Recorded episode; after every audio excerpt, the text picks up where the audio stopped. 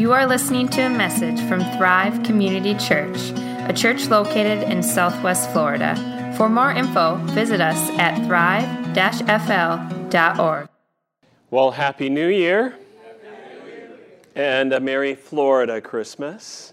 For some of you, you just got down here. Doesn't it feel good to be back in Florida? Woo, you can thaw out for a little bit. Um, yeah, the last few days have felt a bit more like normal in Florida. Whatever normal is anymore. I don't even know if we know normal. Um, after pandemics and now inflation and political maneuvering and supply chain issues and polar vortexes and falling iguanas, red tide, and yes, hurricanes. The last five years plus since Hurricane Irma have just been. Whew, what a mess in Southwest Florida, right? Just so many things going on. If you don't feel discombobulated by it all, I'd be surprised because I sure have been. Um, I don't think we've had at FGCU a normal semester, whatever that means, in about five years. And after a while, it gets tiring.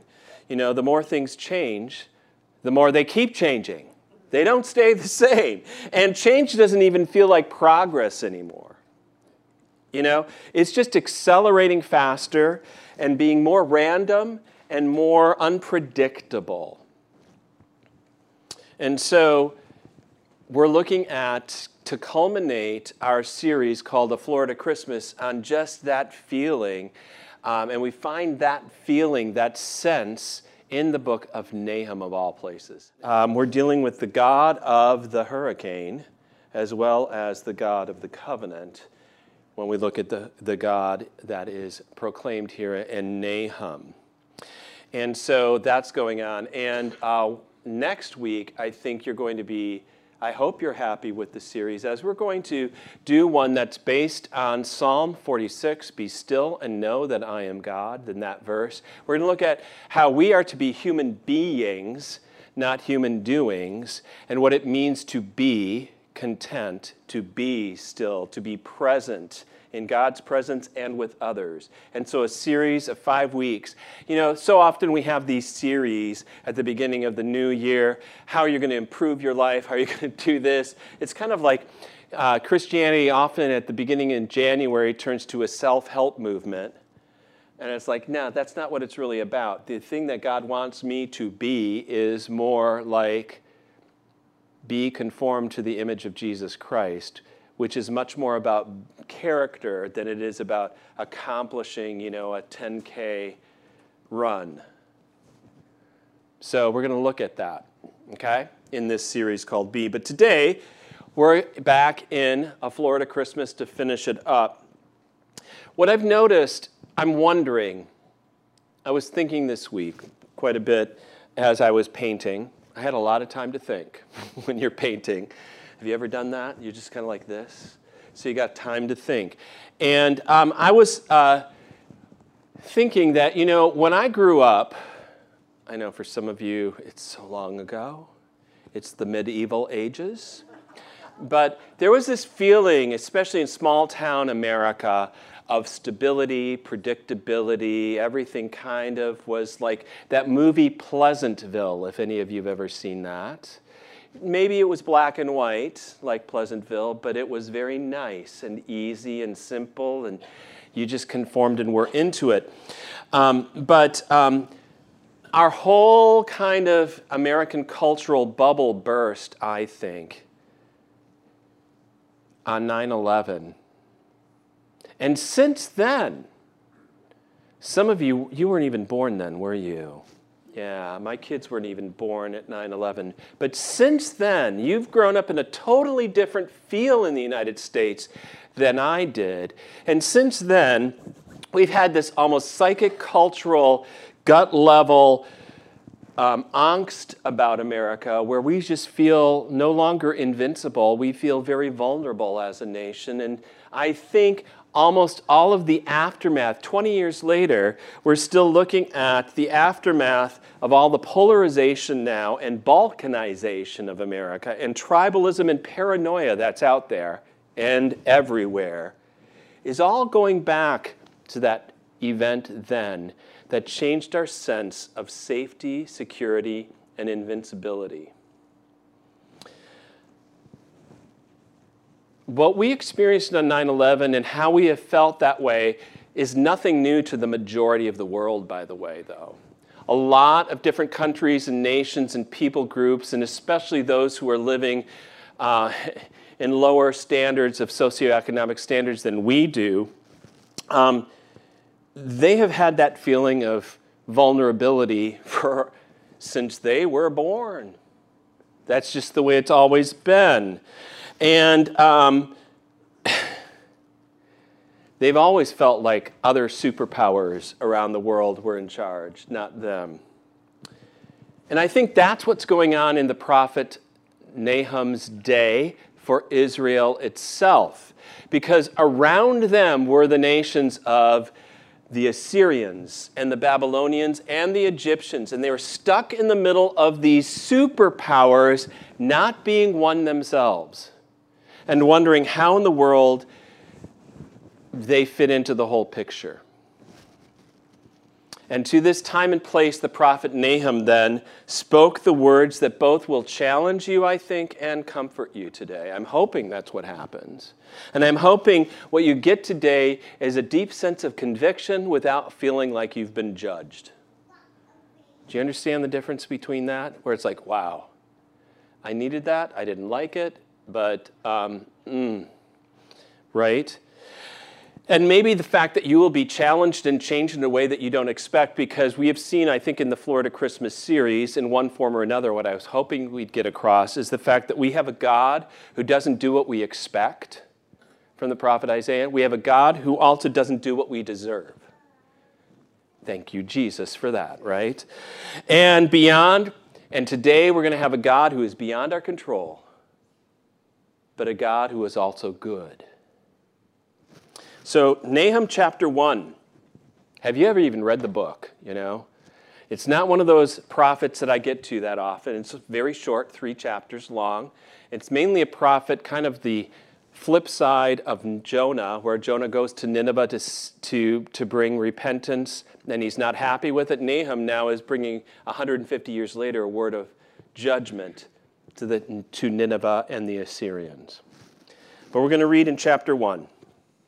The Lord is slow to anger and great in power.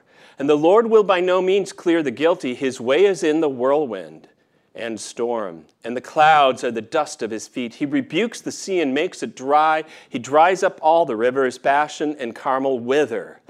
The bloom of Lebanon withers.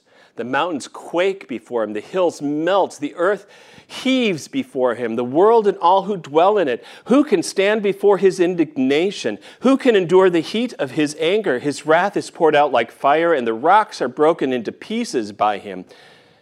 The Lord is good, a stronghold in the day of trouble.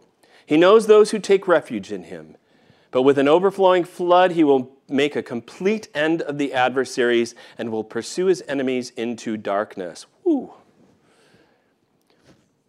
No wonder I've never preached on the prophet Nahum before, right? Yeah. Actually, the word Nahum, his name means comfort. Where's the comfort, right? Where's the comfort? Well, we do find, I think, that we are going to see that God's justice and his love, his power and his goodness can actually bring you comfort, but maybe not in the way that you expect. I'll tell you this I don't think we like to think about God of the whirlwind and the earthquake we don't like to think of God of the hurricane. We don't like to think of the powerful events that happen in this world and go like, "Oh yeah, God's hand is in all of that." Now, we wouldn't blame him for things like war or violence or blizzards or hurricanes or any of that stuff. Some people would even say soften or try to soften God's omnipotence.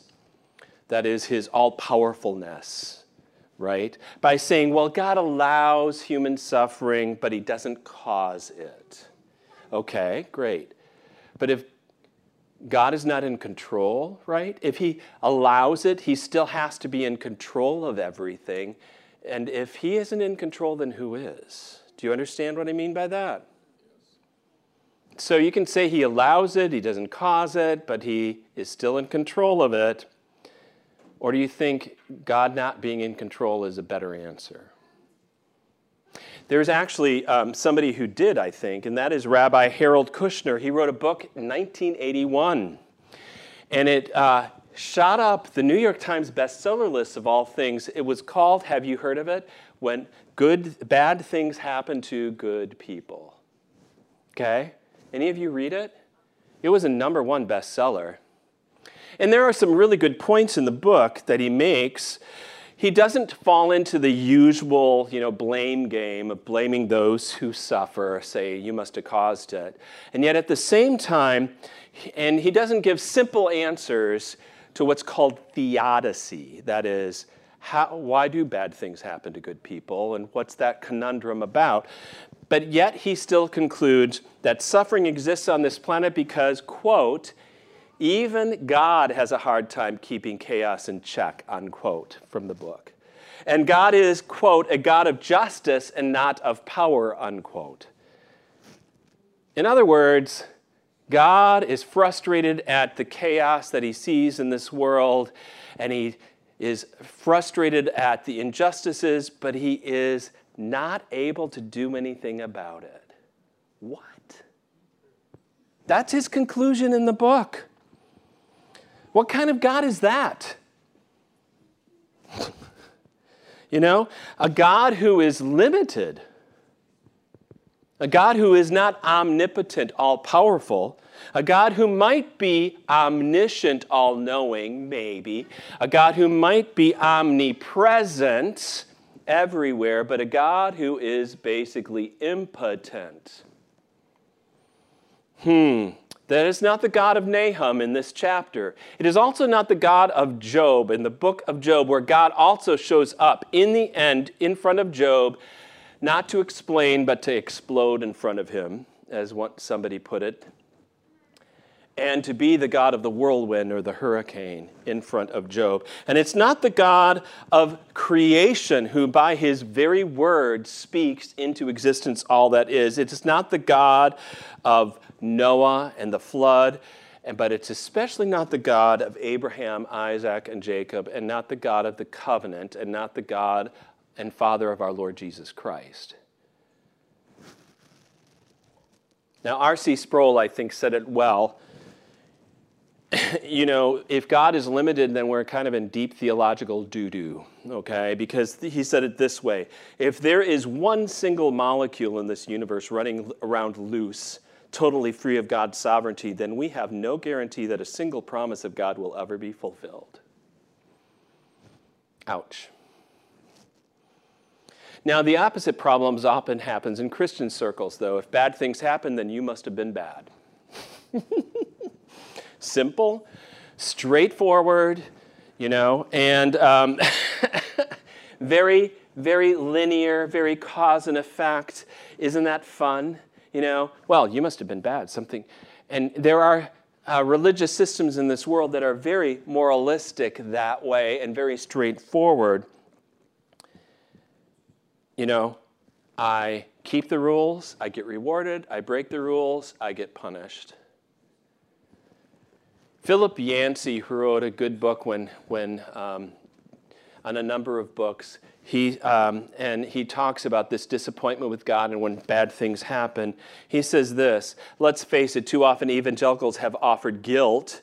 You must have done something to deserve this. And frustration, you must not be praying hard enough. Have you ever heard that from somebody?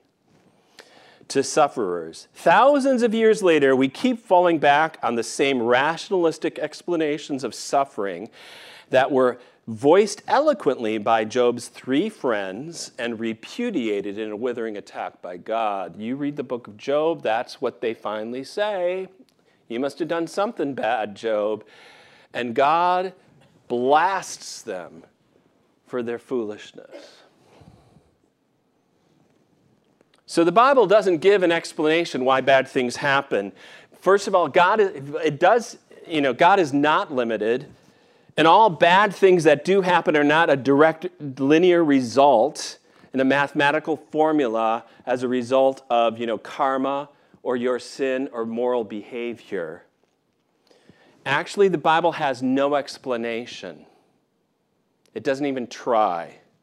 What we have here in Nahum is a pre- presentation, not an explanation, an epiphany, and a theophany, God showing up and showing who He is and all His power. We don't have a theodicy, an explanation of it. We have a paradox.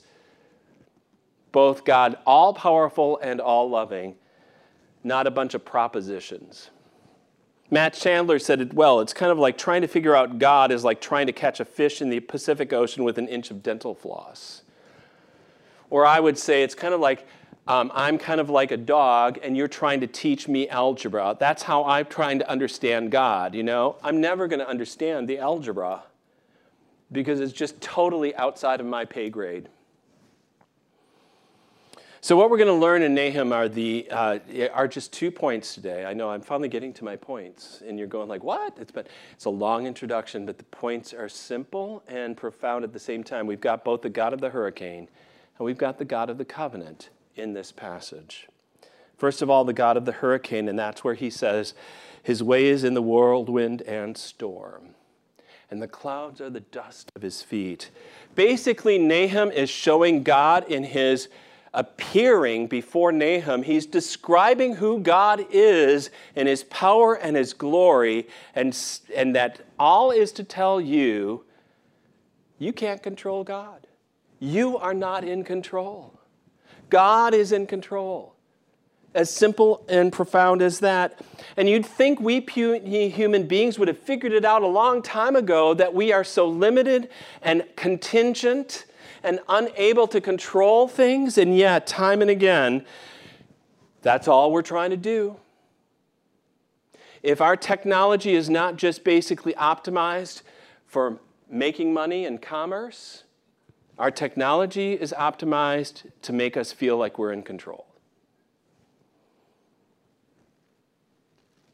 And most of the time, we feel pretty in control. Most of the time. R.C. Sproul says, yeah, even Christians, most Christians salute the sovereignty of God, but believe in the sovereignty of man. How we really live. That is until your phone rings at 2:14 in the morning or the pink slip is found in your inbox as you open your email, or the hurricane, as we saw, its track all of a sudden shifts, and we're in the cone of unpredicted, you know, what the heck is going on? And let me tell you, when that happened with Ian this fall, I don't know about you, but I just said, oh God, no. Please, no. How in the world? How can we have this happen again? You know what we've all been through down here. Please, God, I don't know where, send it, I don't care, somewhere else. Of course, I felt pretty bad about trying to send it up to Tallahassee. But seriously, honestly, I had just this gut level reaction. I don't know about you, of just saying, I've been through, I don't want to do this again. And I don't know how I'm going to do this again. And I don't know why you would have this be done again. And why would this happen? And yet, no matter how many prayers we all had on it, it came. And it was more destructive than I've ever imagined it would be. And you might, along with most of our humanity, try to figure out God's purposes hidden in the midst of a hurricane. Nahum doesn't want you to actually do that. He's not having God appear before us in the power and the awesomeness of it all to try to get you to figure God out.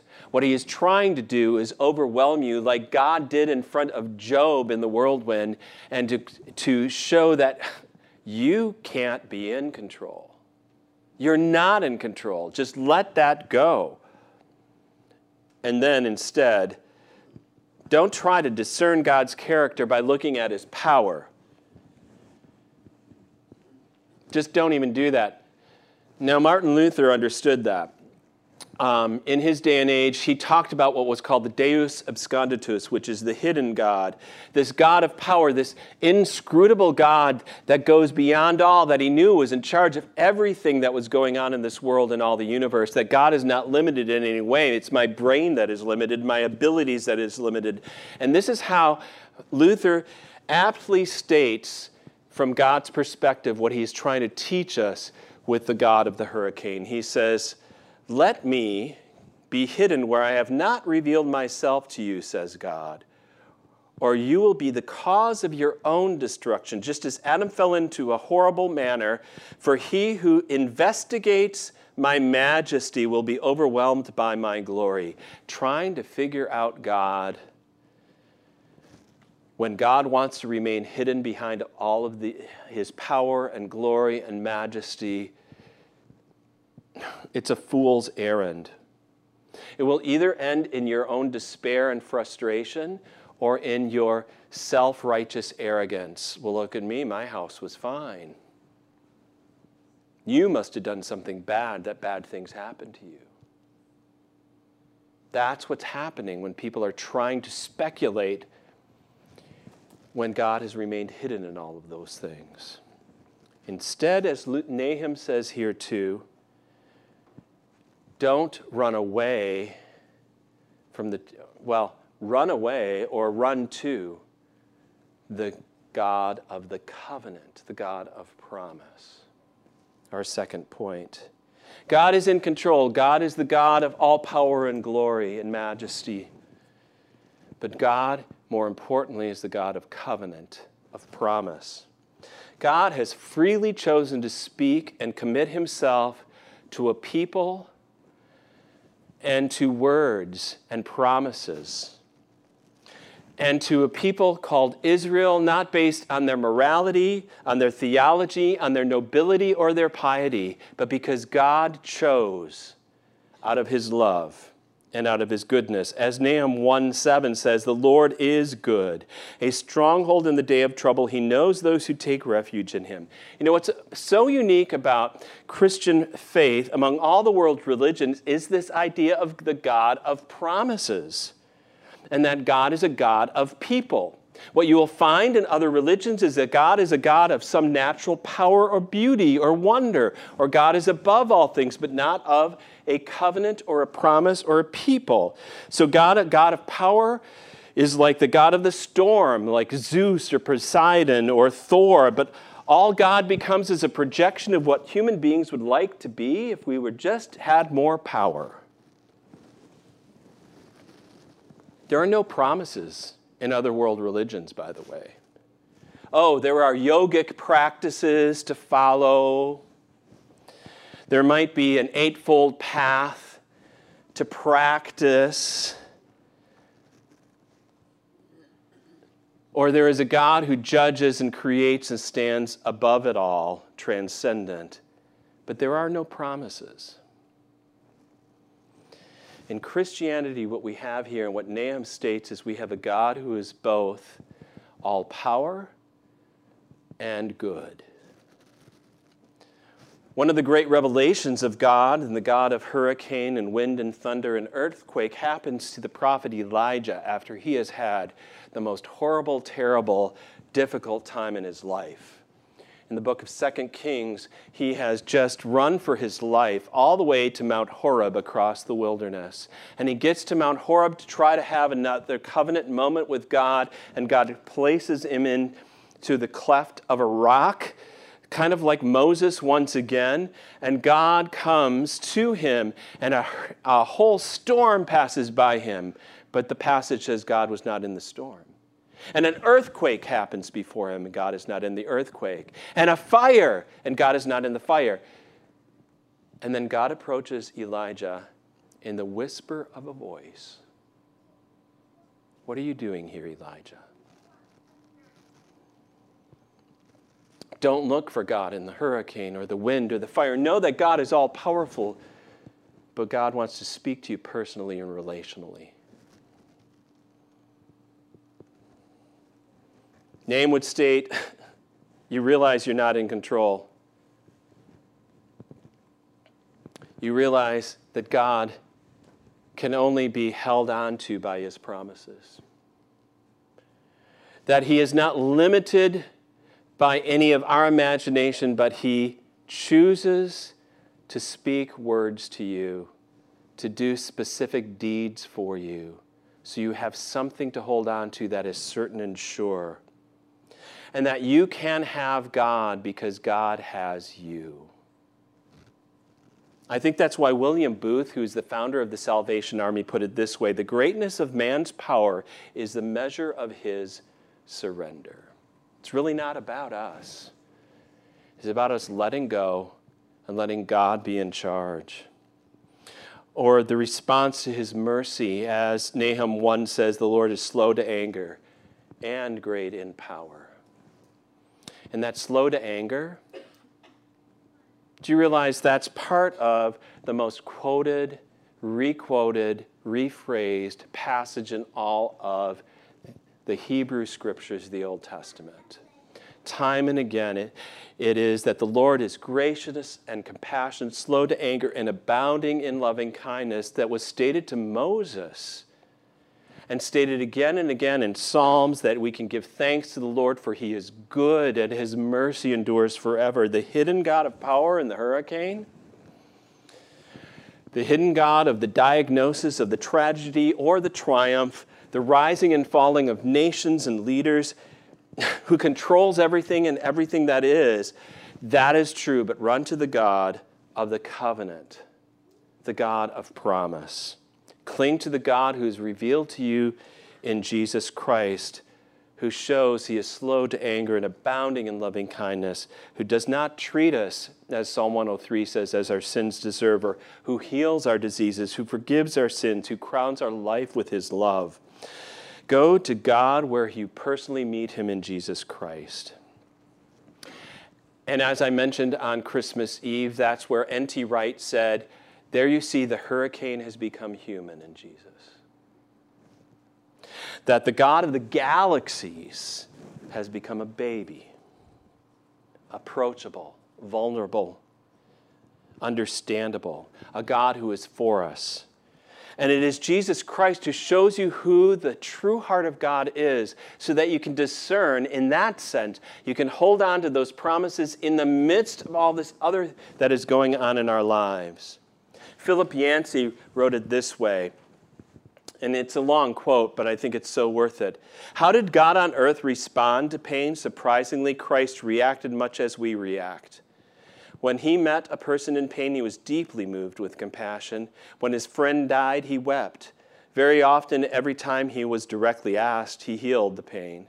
Obviously, God is not a God who enjoys seeing us suffer. When he faced pain personally, Christ also responded like most of us. He recoiled from it, asking three times if there was any other way. When there was no other way, he experienced the sense of alienation that all of us feel to some extent at such moments. My God, my God, why have you forsaken me? He cried out. It was the only prayer Jesus uttered that did not begin with the familiar term Abba or Father. No other religion, not Judaism, not Hinduism, not Buddhism, or Islam, offers this unique contribution of an all powerful God who willingly takes on the pain of his creation. That is who you have in Jesus Christ. And that is because you have a God of promises. And to make those promises, it meant that God would have to endure the suffering of this world and bear it on himself. That's why such a beautiful song to sing about the old rugged cross, because that's where we see God's answer to the suffering in this world by suffering for it. People around you may often try to explain why bad things happen to good people, right? And they're so often wrong. it's too easy to be wrong about it, right? Speculation, like I said, will only lead either to your despair over, oh my goodness, something must be wrong with me. God hates me. Something's wrong. I don't understand. What did I do? Blah, blah, blah, blah, blah, blah, blah, blah, blah, despair. Or to arrogance, oh, I must have been okay. I'm good. Look, I'm safe. God likes me. I'm like this with God because it didn't happen to me. Neither of which is the God and Father of our Lord Jesus Christ. It's much more important to ask this question rather than why did suffering happen? How do I respond to the suffering I see around me? And that is how Jesus, just to following him, how he suffered for us and then frees us to walk alongside others who are in the midst of pain.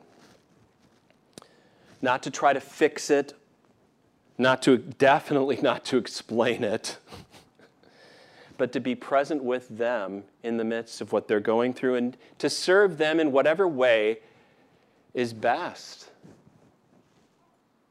and if you happen to be the one who's in the middle of that suffering well hold on to the goodness and promises of god and i think that's why jerry bridges says it this way that which should distinguish the suffering of believers from unbelievers is the confidence that our suffering is under the control of an all powerful and all loving God. Our suffering has meaning and purpose in God's eternal plan, and He brings or allows to come into our lives only that which is to, for His glory and our good. Which is another way of really restating Romans 8. And we know that for those who love God, all things work together for good for those who are called according to his purpose. God is in control, and you are not. God works all things for good. God is the God of the hurricane, and he is the God of the covenant. As Nahum states, the Lord is slow to anger and great in power. And the Lord will by no means clear the guilty. His way is in the whirlwind and storm and the clouds are the dust of his feet. Let's pray. Oh, Lord, um, we know what it's like, Lord, to go through the chaos and the destruction and the frustrations and the loss. Lord, how unpredictable life has been in so many ways, and how much we want to control it all, Lord and just find a place of safety rather than a place of just eternal security in you. Forgive us, Lord, for trying to take charge. Help us to see both the theophany, that appearance, that explosive, amazing, almighty, beyond our understanding power that you have, Lord God, your sovereignty over all things. And yet, that you have chosen to be subject to all things in your Son Jesus Christ, and, to sub- and He subjecting Himself to suffering and death for us and in our place. We thank you, Lord God, for this word from Nahum of your power, but your goodness. Lord, you know how we have struggled and how many are struggling in our area yet. Lord, it's only been a couple of months and there's so much ahead of us, Lord. We do give you thanks for so many good things, but we pray, Lord, that your mercy extends to more and more and that we might be part of it, Lord, that we might respond to those who are around us and to their needs, Lord, as Jesus, you did to the crowns that you cared for and you fed and you healed and you taught, Lord. We pray, Lord Jesus, that you would use us in such a way that we would be conformed more and more to your image, as Romans 8 also states, Lord, that that is your plan, Heavenly Father, to conform us to the image of your Son, and that that we would be the extension, your um, re- representatives in this world to especially those who are going through difficult times, Lord. Heavenly Father, we pray for this new year. We pray that we would be your people and you would be our God in such a profoundly deep foundational way that just who we are in the presence of others would reflect your goodness and glory and would move others to ask the question Where's your hope coming from? How do you have hope in the midst of all these things? So, Lord, we pray um, for you to use us in bringing healing and reconciliation and truth and conviction and forgiveness and grace to the lives of many people. But we need that for ourselves as well, Lord, and for us to be still, to rest in your presence. We pray that you would prepare us as we um, will receive, um, Lord Jesus, um, the gift that you give in, in, the, in Holy Communion today. We pray that you would uh, move us, Lord, to respond to grace, your grace and mercy in our lives with thanksgiving and the first fruits of our lives, our tithes and offerings, for your abundant blessings in the past and anticipating your goodness every day in our future.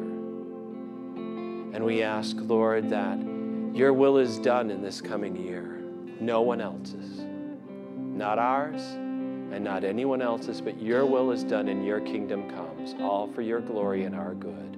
All this we pray in Jesus' name.